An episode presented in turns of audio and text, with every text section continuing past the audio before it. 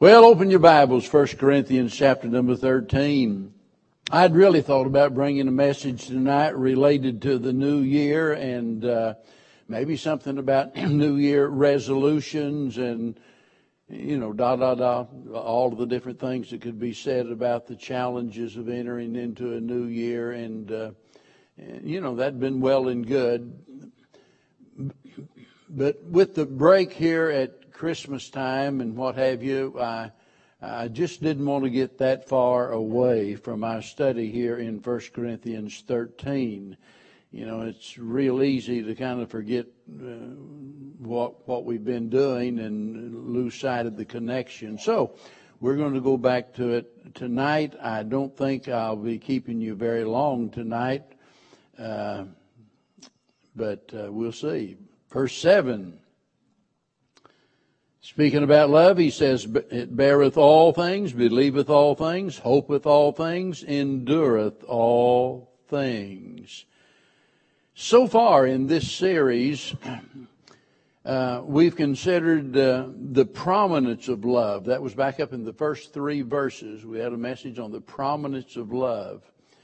And uh, then we started talking about the pictures of love. In fact, there are 11 pictures of love that we've looked at.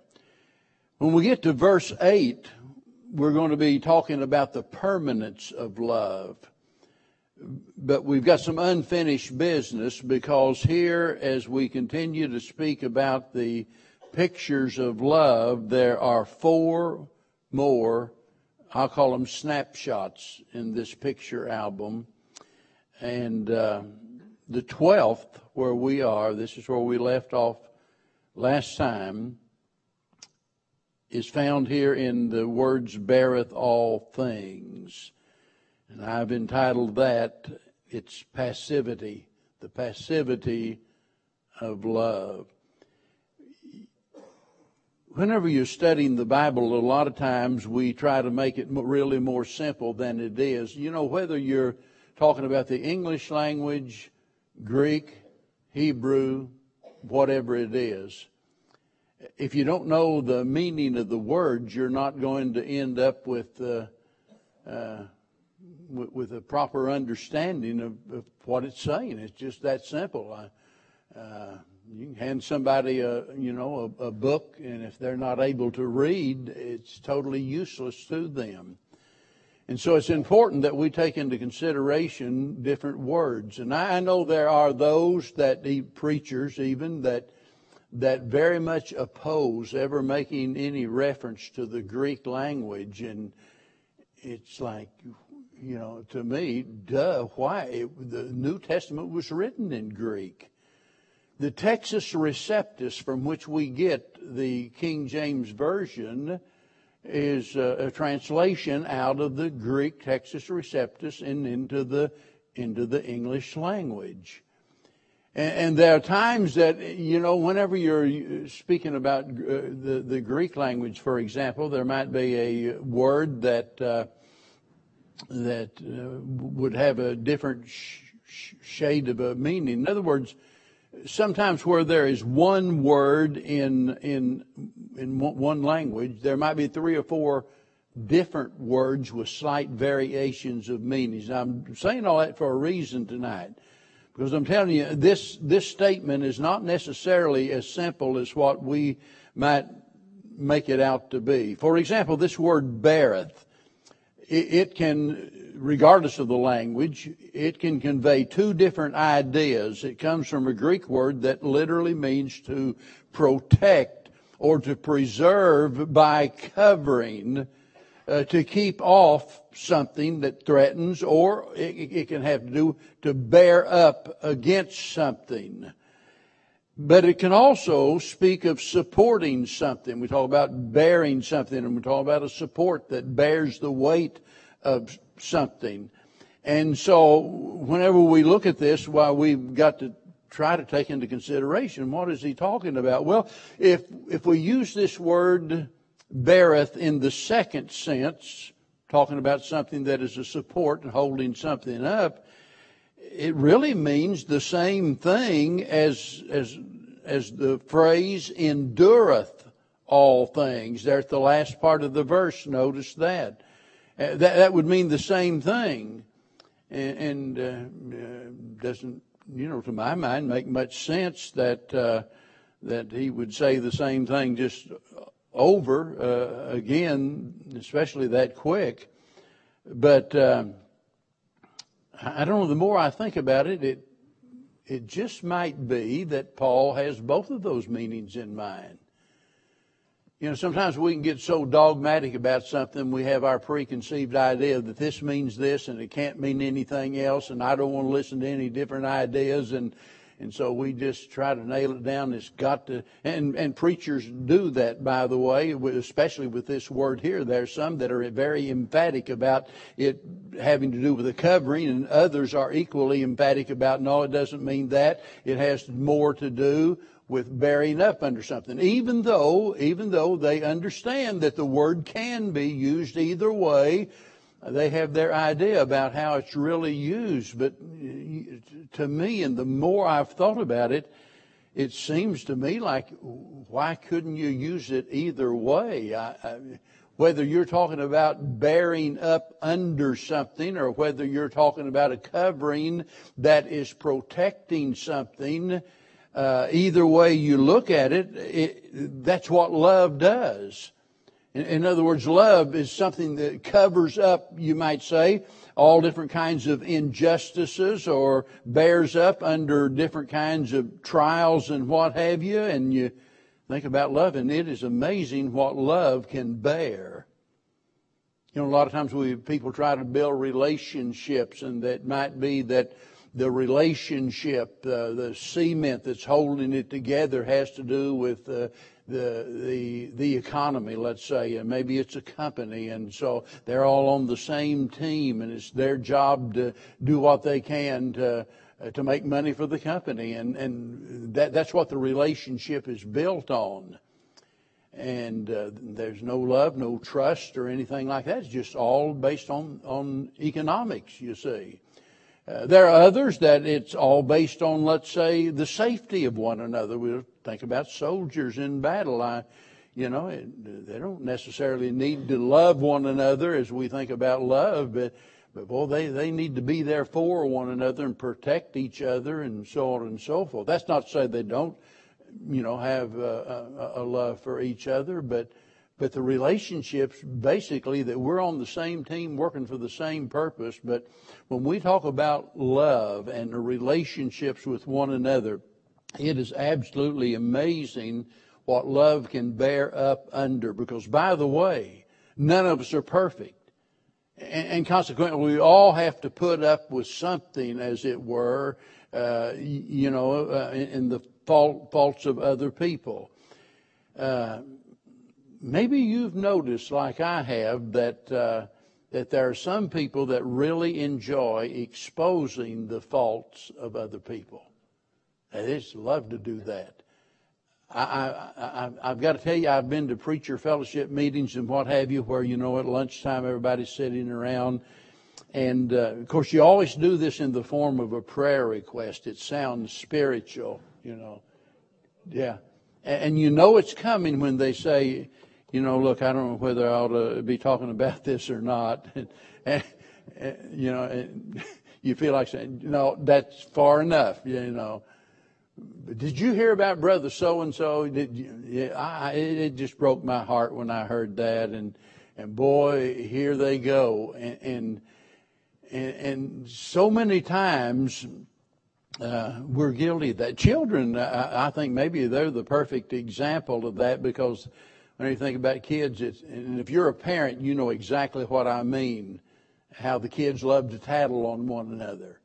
Billy did this, or you know, Susie did that, or what you know, whatever it is, and they just love to tell on each other. The problem is, this is not just a, a childhood problem. Children aren't the only ones with this problem. And, and it becomes even more serious whenever it's a problem with adults and the way that we, you know, we take verbal jabs at one another and, uh, and spread the bad news about other people. There's no telling how much harm is done as a result of us exposing the faults of other people. And, and, and, it might be that we're not necessarily exposing it, but we're just, we're, we're just talking about it. We just keep it going and going. It might be the person we're talking to already knows about it. They might know more than we do about it, but, but they, they just keep it going and nagging it on. The Corinthians had that problem. And remember, you go back to the very first chapter. And it's always been interesting to me whenever Paul is writing to that church and, and, and, he tells them, you've come behind in no spiritual gifts. And that's an important fact. Here's a church that, that possessed all of the spiritual gifts. They could speak, some of them could speak in other languages that they had never studied. God just gave them the gift of tongues. Well, wouldn't that be something? You wouldn't need a translator or anything. Others had the gift of being able to interpret what they said, and uh, some had the gift of, uh, of healing, some had the gift of prophecy. So he said, You've come behind none of the other churches in any of these spiritual gifts. They're all there, but the problem was they had not matured enough spiritually that they could properly use the gifts that they possessed. And the thing that was lacking was love. And that's why whenever troubles arose within the church, they started taking each other to court. I'll sue you. You did me wrong. I'm going to sue you. So here we have these believers going before these uh, heathen judges trying to get a determination as to what ought to be done. Imagine some unsaved judge trying to decide what these Christians ought to do. That's why he said in chapter 6 and verse 7, Now therefore there is utterly a fault among you because ye go to law one with another. Now listen to this. Why do ye not rather take wrong? Why do you not rather suffer, that is, allow yourselves to be defrauded. Why don't you just let them cheat you? They did you wrong. What they did was wrong. It's bad. They'll have to answer for that. That's all true. Why don't you just let it happen? The point of this, folks, and the reason that, that Paul is really digging in deep on this matter of love is because that is the solution to their problem. That's what love would have done. Love would have said, what you did was wrong, but I'm going to, I'm going to let you cheat me. Uh, you, you did me wrong, but you know, that's okay. I'm certainly not going to sue you. It just, I'll just incur the loss and go on and just like nothing ever happened. Real love is willing to, to suffer loss. How, how many times do you know in relationships, for example, somebody and we, we talk about how much we love each other, but we are so far away from unconditional love that it's not even funny because the very minute, you know, the things don't go our way, all of a sudden it's all over. You're not my friend anymore. But love's willing to suffer loss. It's willing to endure injustice. It's willing to refrain from complaint even willing to cover up, as it were, the sins of other people. And when I say that, I'm not talking about denying their sins or lying about their sins as though, you know, oh no, he didn't do that. I'm not talking about that. I'm talking about covering up in the sense that you don't make it an issue. You just drop it. It happened. They were wrong. They're out of the will of God all of the negative things that could be said, real love just covers that up. It doesn't mean that love never rebukes someone or never exhorts someone. There, there, listen, there's a time and a place for that. But the only time that love allows us to do that is if it's needed and helpful. Love doesn't let us do that just because we are angry that we've been cheated or mistreated in some way. It would rather just cover it up, move on. if sin is not public knowledge, it's not our business to make it public knowledge. I've said so many times that, by the way, we're all going to fail in some way to some extent at some time. But, and there have been times that people have failed miserably. And they, they could have been restored and sometimes in short order.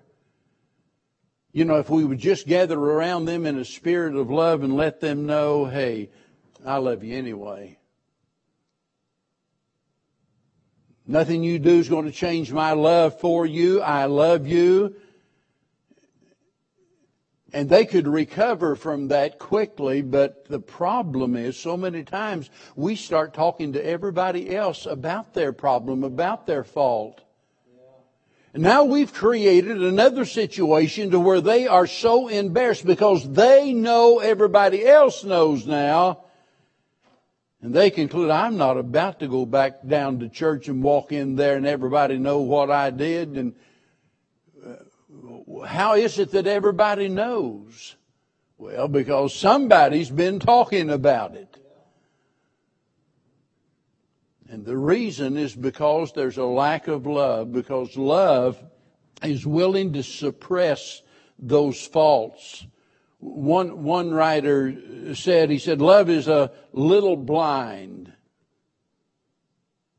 I'd kind of like to revise that and say love is a whole lot blind. But I get his point. Love is a little blind. When we love someone dearly, we unconsciously overlook many faults. Uh, I think that's right. It's, it's not like, you know, whenever one of your kids, they do something wrong, it's not like you sit down and you have to, you have to sit there and wonder, well, uh, should I just stop loving them altogether? Or, you know, no. You, you love them to such a degree, you just unconsciously go on. Now, listen, you might, you might privately share with them your disappointment. You might offer your advice. There are times that, you know, dear friends might even confront one another about a, you know, some moral failure in their life. And that, and when it's need, needed and helpful, that's okay. Believe it or not, the yes man, that is the person who just tells you anything you want to hear just to keep peace, is not your friend. Your real friend is going to love you enough to make you uncomfortable at times, but they do that because it's needful and it's helpful. Solomon said in Proverbs 10:12, "Hatred stirreth up strife, but love covereth all sins." You, you, see, that's what we're talking about here. That's the very meaning of that of that word. It, it's a covering that protects something. Peter said, this is 1 Peter 4 8, he said, and above all things, have fervent charity among yourselves. That word charity is the Greek word agape. That is the word for love. It's same, same word that's used here. Have fervent charity among yourselves, for charity shall cover the multitude of sins. You hurt me once, shame on you. You hurt me twice, shame on me. Really? You know what we're saying? We're saying there's a limit to what I'm going to let you get by with. What does love do? It covers a what? Multitude of sins. It just keeps on getting cheated. It just keeps on suffering loss. It just continues on and over again, getting hurt over and over and over again, but it doesn't throw in the towel and give up on the person. Now, this seems remarkable to me here in this verse. Notice what Peter said, above all things. Let that sink in. Above all things. Do you suppose he really meant what he said? Well, I think he did. If he didn't mean what he say, uh, what he said, why didn't he say what he meant? Notice, above all things, have fervent charity. You know, we, we, we tend to make our list of Christian duties and what have you, our responsibilities, and, you know, it's, uh, a lot of times we put a lot more emphasis on certain things that ought to be way, way, way down the list, and we forget that this is at the top of the list above everything else. He says, have fervent charity among yourselves. We need to just stop trying to explain away what the Bible says and accept it for what it is. And he says, above all things, have fervent charity among yourselves. Uh, there's no getting out of that. It means exactly what it says. It's kind of like saying, you know, it would be better to dispense with all of those other Christian qualities that, that we think of and what have you. It'd be better to dispense with all of those not possess any of those things and have love than it would be to have all of them and to not have love. By the way, that's exactly what he, Paul says here, because he says, without love, we're as what? Sounding brass and tinkling cymbal. We're nothing. We're a big fat zero without love. So it doesn't make any difference how much talent we've got, how much knowledge we've got, or anything else. If we don't have love in our heart for one another, well, I mean, listen, we are at the bottom of the list, so to speak, and we become as nothing. I said earlier, there's no telling how much damage, how much harm is done as a result of us talking about the faults of other people. If we just learn to keep our mouths shut about, you know, the faults of people, we could avoid a world of problems.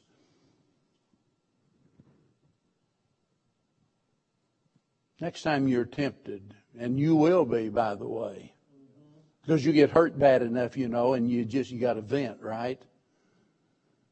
I mean, you just got to tell somebody.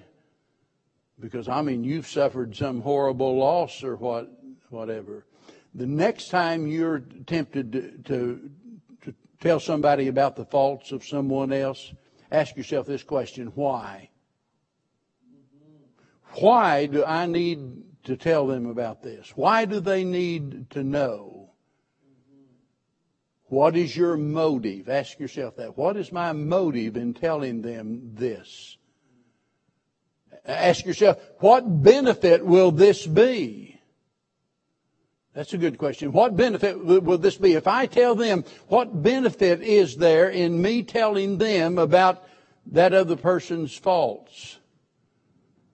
Here's another question you might want to think about. What damage might I do by spreading this news? What, what harm might I cause as a result of telling them? Because listen, I'm telling you 99 and 9 tenths percent of the time, you tell them, they're going to tell somebody else. So it's not going to stop with them. And we need to consider what great harm might come as a result of that. I love what somebody said. Uh, they use this phrase, authentic agape love. You know, there, listen, for everything that's real, there's a counterfeit. And everything we call love is not necessarily love. And that's why this chapter is so important because when we get through with this and looking at all of these pictures, we won't, listen, we won't have to wonder what love is like. And he said, authentic agape love continually seeks to cover and protect. I, I, I, jotted that down when I read it because he was wise enough to include both of those thoughts, that of holding up and that of covering. It covers and it protects and, and, and it does not broadcast the bad news about others. It's willing to go the second mile, in other words, to protect the other person.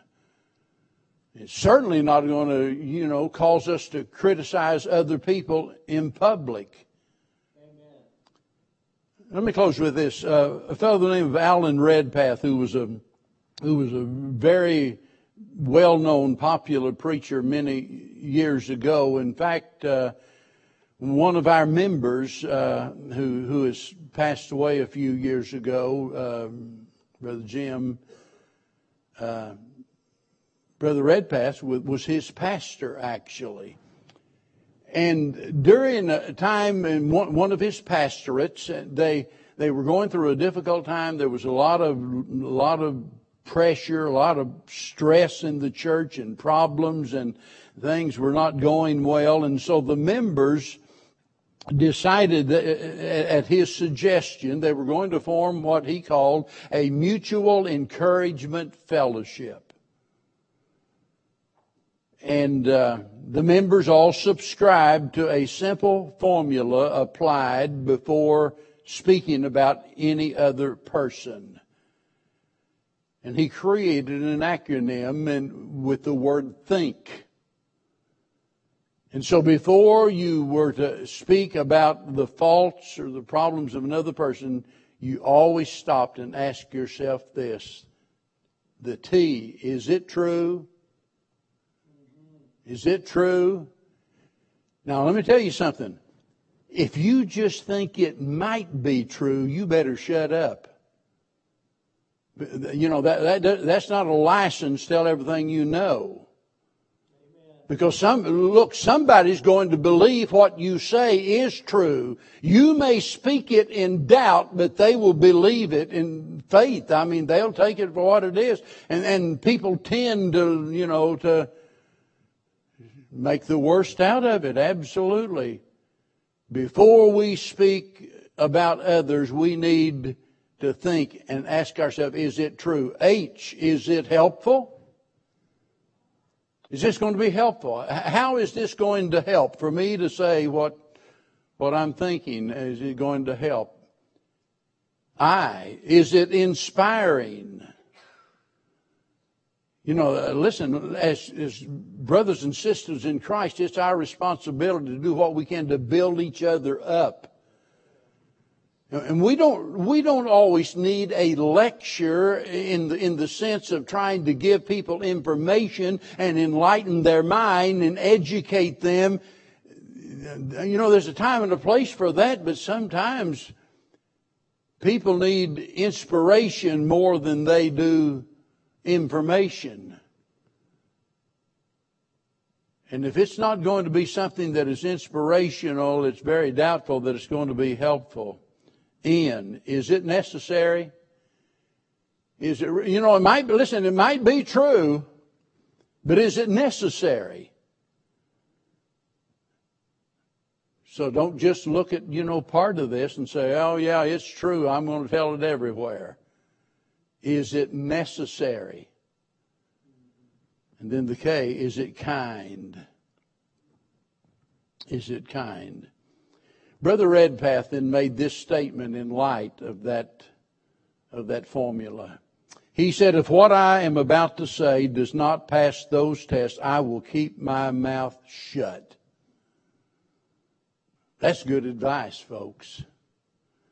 Look, that's what love is all about. Love beareth all things. I'm going to stop right there tonight because there are three more things mentioned here in this verse, and probably in the next message, I'm going to deal with all three of those. But I wanted to keep this one separate from the others, uh, uh, just so we could deal with this subject because believe me, after all of these years of being in the ministry, I can tell you that in nearly every church, this is one of the most serious problems we have, and that is of talking about uh, uh, other people. And not just to each other, but sometimes to those that are even outside the camp of Christian fellowship. And boy, that's when it's really horrible and, and, and harmful. I hope that um, I hope that each and every one of us leaves here tonight maybe with an overwhelming feeling of, of failure on our part that we a sense uh, that that we don't really love each other as much as we should. And if I understand my Bible right, our love's to be always growing, right? Peter, what was the word he used? Fervent love, charity. Fervent. That means red hot, on fire, bubbling, boiling over. You know, and sometimes what happens is we just, well, we just get to that place that we just kind of tolerate each other. And we ought to be loving each other with that red hot on fire kind of love that causes us to do whatever needs to be done in order to be of a help and a blessing to them. Let's all stand. Father, as we think about the subject of love tonight and we think about our conduct, we think about our manner of life and our attitude toward others, I pray that you will remind us again and again and again. And each and every day may we be mindful of the fact that you love us unconditionally. And that, Lord, that even though we fail you repeatedly, that you absolutely never stop loving us. And even though our conduct may call for us to be chastised in order to correct us, you you never stop loving us. Lord, help us to love each other in that same way. We fail so miserably, and we always will unless you help us. Lord, we know that love is a part of that fruit of the Spirit that only your Spirit can produce in our lives. Stress to us here tonight just how important this issue is that above all things that we'll deal with our failure in this area and that our love one for another will be so evident that nobody will ever question whether we love each other or not. For we pray in Jesus' name. We're going to stand and sing and if you're here tonight and God's maybe speaking to your heart about something, you come.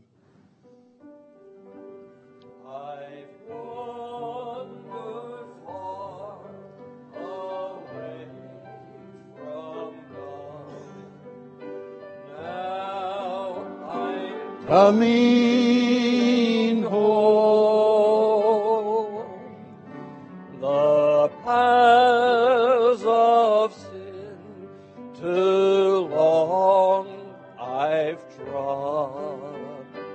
Lord, I'm coming home. Coming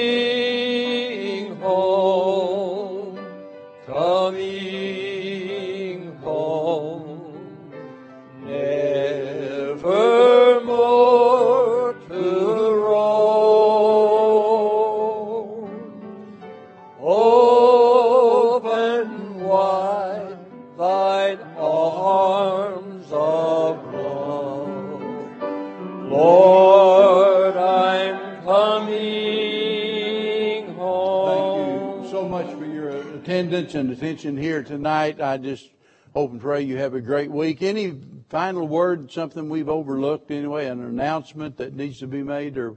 Just, uh, Nick will be bringing a devotion to the teens and I'm excited about that. Amen. Amen. That's, that's, that's awesome. And, uh, Nick's studies, you got studies all underway and everything? Yes, sir. Yeah, amen. Uh, that's that's thrilling, and so be sure to pray for him. Okay, anybody else? Yes, ma'am. We weren't here this morning because we were attending uh, a baptism for. I had mentioned uh, last year around well in January, Chelsea's best friend and her husband had lost their baby at the end of childbirth, and her husband Michael, he had never called on the Lord before. He'd never really prayed he had no urgency for God in his life. And she was saved and she was praying for him all the time. Well, until his daughter came into the world and he started praying for her to live, that God took her home. he actually was saved. He ended up praying with her. She would she would ask him to pray with her, and he prayed with her to give her comfort. And while praying with her, he came under conviction, hmm. and he was actually saved on his birthday in November, and he was baptized today. So, I said you pray Amen. for their family. Uh, they're the strip matters. Just pray that. I mean, if they're following God in obedience Amen. now. Isn't it amazing how that God, you know, take a tragedy like that to, uh, you know, to awaken, uh, to awaken people, and you know, I, I don't know, may, maybe to some degree that, a lesser degree with most of us, that happens to all of us. Something happens that makes us realize, I, I need help, and. Uh, and, and God, God's the only one who can help me. All right, anybody else before we leave? All minds clear? Yes. I just think about some statistics you kind of brought up a while back about people after the age of 18 and the dropout rate out of the Lord's work. And, and we just have a good number of college career here, and I praise the Lord Amen. for that. Amen. And, and let, let me offer this as a challenge to them to, to, to get out here and to interact and to get others. Believe me, there are a lot of people at, at the same stage of life where you're at that are looking for a church that has a strong college career group. They really are. Get the word out there. We do. Hey, we, we got exactly what you need and what you're looking for. Come on be a part of us. And so, uh, you know, don't ever develop that mentality, us four and no more. You know, we're happy with what we got. You know, uh, keep reaching out to, uh, to others. All right, all minds clear? Bubba Mills, would you word our prayer, please, sir?